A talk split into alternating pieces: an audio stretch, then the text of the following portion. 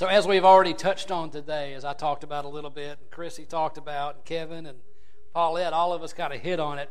Uh, again, the second week of Advent is all about the theme of peace. We started Advent last Sunday uh, looking at the theme of hope through the lens of some scripture that we found out of Paul's book of Romans. So we're going to look about, again back to uh, Paul's letter there to the church in Rome to discover what this idea of peace really looks like. More specifically, we're going to be talking about the idea of peace within the community of believers, within the community of the church. So it's a short scripture from Romans chapter 15. It's going to be verses 4 through 7. Then we're going to jump down to uh, verse 13.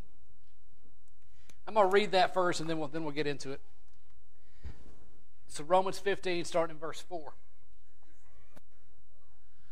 Paul writes, For everything that was written in the past was written to teach us so that through the endurance taught in the Scriptures and the encouragement they provide, we might have hope.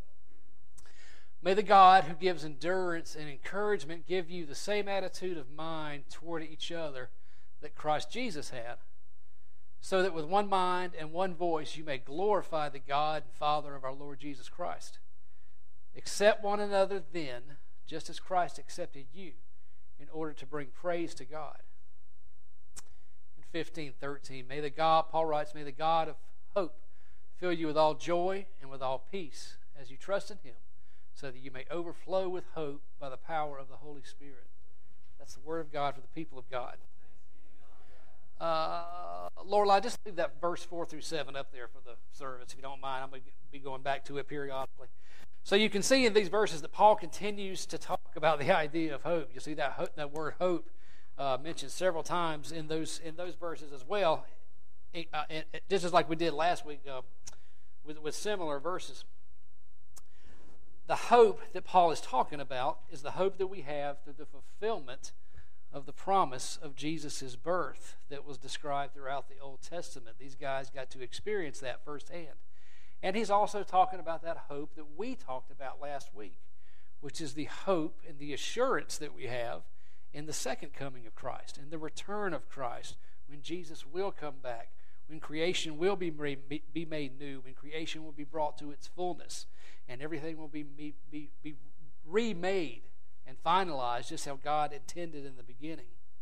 And we got a glimpse of what that newness is going to look like. We got a glimpse of what that new creation is going to look like as well when I quoted to you that verse from uh, Revelation chapter 21 let me re, let me re, repeat that just for uh, just for the sake of our memories. God dwelling. It says it's a verse again, in Revelation 21. God's dwelling place is now among the people, and He will dwell with them. They will be His people, and God Himself will be there, and He will be their God. He will wipe away. This is my favorite part of the verse. He will wipe away every tear from their eyes. There will be no more death. There will be no more mourning. There will be no more crying. And there will be no more pain. The old order of things has passed away. I think that's one of the most beautiful pieces of Scripture in the entire Bible. And that's what we have to look forward to. That's the hope that we talked about last night because we have that assurance, just as the early Christians did uh, in the birth of Christ, and they got to experience that. One day, we're going to get to experience being a part of this new creation. Again, that's the hope that we still live into. It's the hope that we, uh, we live into even though we are still shrouded in darkness. It hadn't gotten here yet. Creation today is still shrouded in sin. Creation today is still shrouded in death. So, what do we do in the meantime? In the meantime, we live as people who are already living within that reality of the new creation. We live as God's agents. We live as God's ambassadors to the world around us. We live as people who exercise that radical grace, that radical mercy, that radical forgiveness that we talk about so much here at uh, Bemis United Methodist. We, Christians, and I said this last week, and I think it's just something we all should remember and something we should all ground ourselves in. We, Christians, disciples, followers of Jesus, we are the first glimpse of what is to come in the future when Jesus' reign is made complete. So when people see us out there, people see us outside the church, they see the way that we operate. They see the way that we think, the way that we speak, the way that we act. Good or bad, folks. Hopefully it's towards the good. They get to, we get to be the first glimpse of that new creation. and what that world's going to be like. Hopefully, we're people of hope, we're people of peace, and we're people of love and mercy. But we get to be that. I think that's so cool. I think that's so humbling. I think that's such an awesome gift to us is that we get to show people what the kingdom of God really looks like. One way that we do this is by being people of peace, which is Paul's primary message here in the scriptures today. Like I said, Paul is specifically in these scriptures um, addressing the idea of living peaceably among our brothers and sisters, people in, with inside, inside the church, people within the wider Christian community, whether it's our local church or the global church uh, throughout the world, throughout history. How we're called to be a people of peace. Last week, when we read our scriptures on hope, Paul concluded those, the, the end of those scriptures with these words. He said, Clothe yourselves with the Lord Jesus Christ. Y'all, had, y'all happen to remember that? I should have I should have put it up on a slide this morning, but I didn't think to do it. But when we were talking about Paul's admonition, or, or telling us um, about the hope that we have in the return of Christ, just as we had the, had the hope of the birth of Christ, and how we are called to live as kingdom people, like I just said, being those ambassadors, being those agents. He concluded that with this. He said, Clothe yourselves with the Lord Jesus Christ. Clothe yourselves. In other words, become like Jesus. Consider Jesus to be your greatest example, your best example. Learn to embody Christ through your thoughts, through your words, through your actions, through your attitudes, through your in particularly through your relationships. Allow God to fill you with that spirit of Jesus and the work of transforming grace that He so wants so much to work inside of our hearts so that we may reflect the mind and the heart of Christ. We clothe ourselves with Christ, with Jesus, just like we physically get dressed every morning. Every day we choose whether or not we're going to do that. We choose whether or not we're going to spiritually clothe ourselves with Christ or if we're just going to go our own way. Clothing ourselves with our own opinions, clothing ourselves with our own desires, clothing ourselves with our own way of being. And I'm going to tell you, church, and this is going to be somewhat repetitive if you're if you if you happen to be a, a regular attender here at Bemis.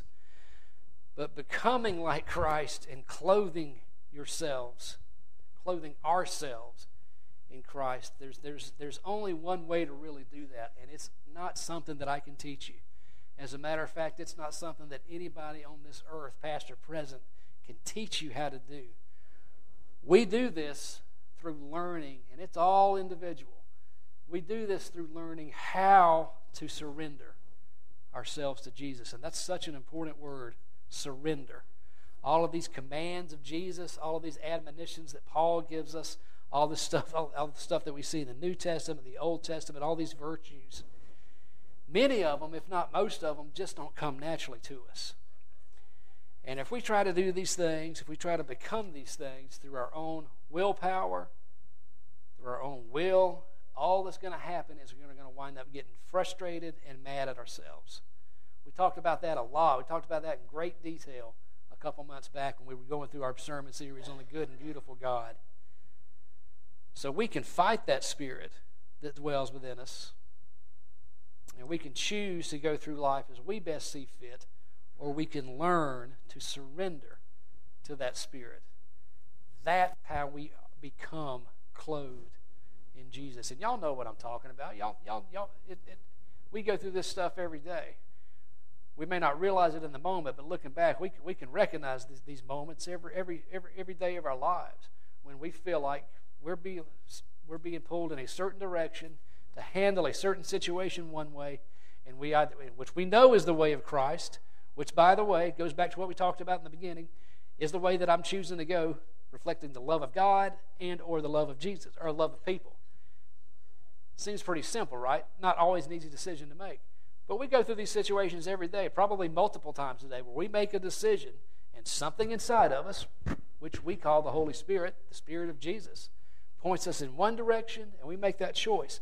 Am I going to do this, or am I going to do this? Am I going to surrender to that spirit that I know good and dang well is talking to me? Or am I going to choose my own way? We all do it. The key to being clothed in Christ the key to becoming like Christ in our minds, our hearts, our words, our actions, etc.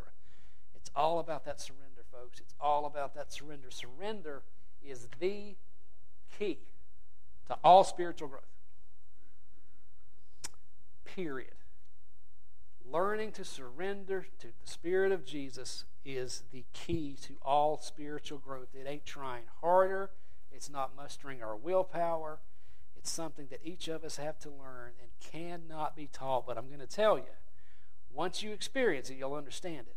And you'll be able to plainly see how God can transform our thinking and our whole way of being. So I talk about surrendering and, and, and how we become like Christ um, to point out some other stuff in our, in our scriptures today. In particularly about how we live in peace and how we become people of peace. If you look back there in verse 6, Paul calls us, he calls the church to be of one mind and one voice so that we might glorify God. One mind and one voice so that you might glorify the God and Father of our Lord Jesus Christ. Unity, togetherness is a form of worship that glorifies God. Then in verse 7, he tells us to accept one another, to accept people just as Christ has accepted you. Accept one another then, just as Christ accepted you, in order to praise God, living in peace with one another, accepting people wherever they happen to be in life, brings praise to God, Paul says. So, what's the opposite of all that? What's the opposite of unity? Disunity, disharmony, division, harsh judgment, rejecting others. You don't belong here. That type of thing. Those are the exact opposite. So, if peace, unity, and acceptance of people are things that bring praise and glory to God, what do these opposing attitudes do? Sure, exact opposite. They dishonor God and they bring shame to the church. So, how do we become this? How do we become these people? How do we become these churches that exude these qualities? of peace, of, of unity, of acceptance, we look back to verse 5. Paul actually prays these words. He says, May the God who gives endurance and encouragement give you the same attitude of mind toward each other that Christ Jesus had. Here's another good way to understand those words May God clothe you with the Lord Jesus Christ. Does that sound familiar? Paul seems to be giving us a pretty repetitive. I think Paul thinks we're kind of stupid. And he keeps telling us the same thing over and over again. I'll say that to be funny. But there's a reason he's repetitive about this stuff. Clothe yourselves in Christ. Be of the same mind. Have the same attitude toward each other that Christ Jesus had. Clothe yourselves with the Lord Jesus Christ. Now, check out verse 6. Why? May God give you the same attitude of mind toward each other that Jesus Christ had. Why? So that. So that with one mind and one voice you may glorify the God of our Lord Jesus Christ. So that you might become these things. See why I pointed all that out now? Clothe yourself in Christ. How do you put it? May God give you the same attitude of mind toward each other so that with one mind, when you're clothing yourself in Christ, you are clothed in Christ. This is the result. Am I making sense now? Head nods. Head nods yes or head nods no. All righty. Thank you. Putting on, dressing ourselves in Jesus, dressing ourselves in the Spirit of Jesus allows us to become these people of peace, these people of love, these people of grace, these people of mercy, these people of unity, these people of acceptance. And we put on the clothes of Jesus through surrendering to that Spirit. It's a simple thing, but man, is it not easy. Church, my hope and my prayer for you, my hope and my prayer for myself, my hope and my prayer for Bemis United Methodist, my hope and my prayer for the church worldwide is that we will absolutely be imbued with this desire to surrender ourselves 100% to the Spirit of Jesus. I don't know about y'all, but I want to become these things. Y'all have heard me say this before, church. I want to become these things. I want to become. I don't want to just talk about it. I just don't want. I don't want to just preach about it on Sundays. I want to become peace. I want to become joy. I want to become love. I want to become hope for y'all, for every life that I have the honor of being able to touch in some way, shape, or form. But I can't do that in of myself, and I know good and well I can't do that. It requires surrender, and that's what we all have to do if we're ever going to expect to get to these points. We got to put aside every, every, every hint of ego, every hint of self-centeredness. And I can't tell you how to do that because I have a hard enough time doing it myself. But that's my prayer. I believe that's Paul's prayer for us. And that is his prayer. He actually prays this right here. I believe that's the prayer of Christ. I, I've said this so many times. I don't think Jesus and Paul talk about becoming these things just because they want to waste their breath. I believe they actually meant the things that they said.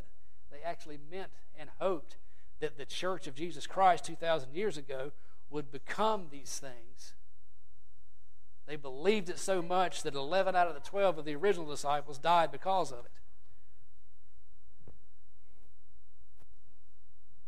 They believed it wholeheartedly. And I believe wholeheartedly that we can become these things. But it all comes back to that one word absolute surrender, 100% selling out.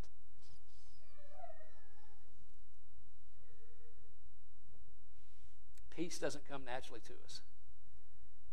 Unity doesn't come naturally to us. Disharmony comes pretty natural to us. Arguing comes pretty natural to us. Being defensive comes pretty naturally to us. This stuff doesn't come naturally to us. It literally requires a work of God.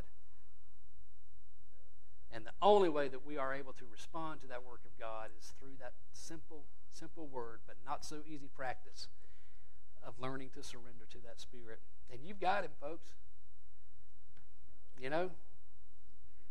That's one of the promises that we have if we if we if we if we believe wholeheartedly that we are Christians, that we're followers of Christ, that Christ is our Lord, Christ is our Savior. We already have the Holy Spirit residing inside of us. That's crazy, right? The promise that we have, it's the assurance that we have.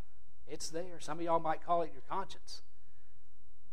It's the Spirit of Christ talking to us, directing us, pointing us. We get to choose which way we're going to go. Can I uh, can somebody go get the kids? So, one of the ways that we practice unity and peace, one of the ways that we do that in the body of Christ is through this sacrament, this thing that we do that was instituted by Christ that we call communion. Some people call it the Lord's Supper, some people call it the Eucharist.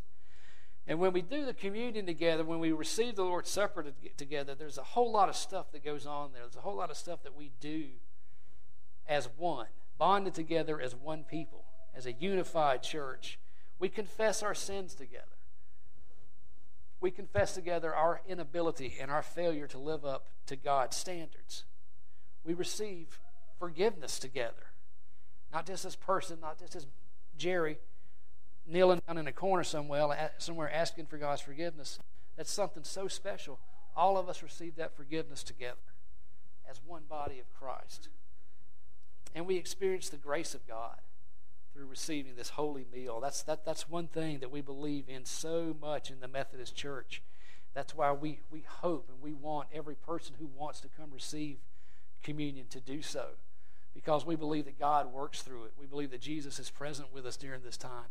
And we believe that we believe that receiving the bread and the wine, the bread and the juice are a grace of God.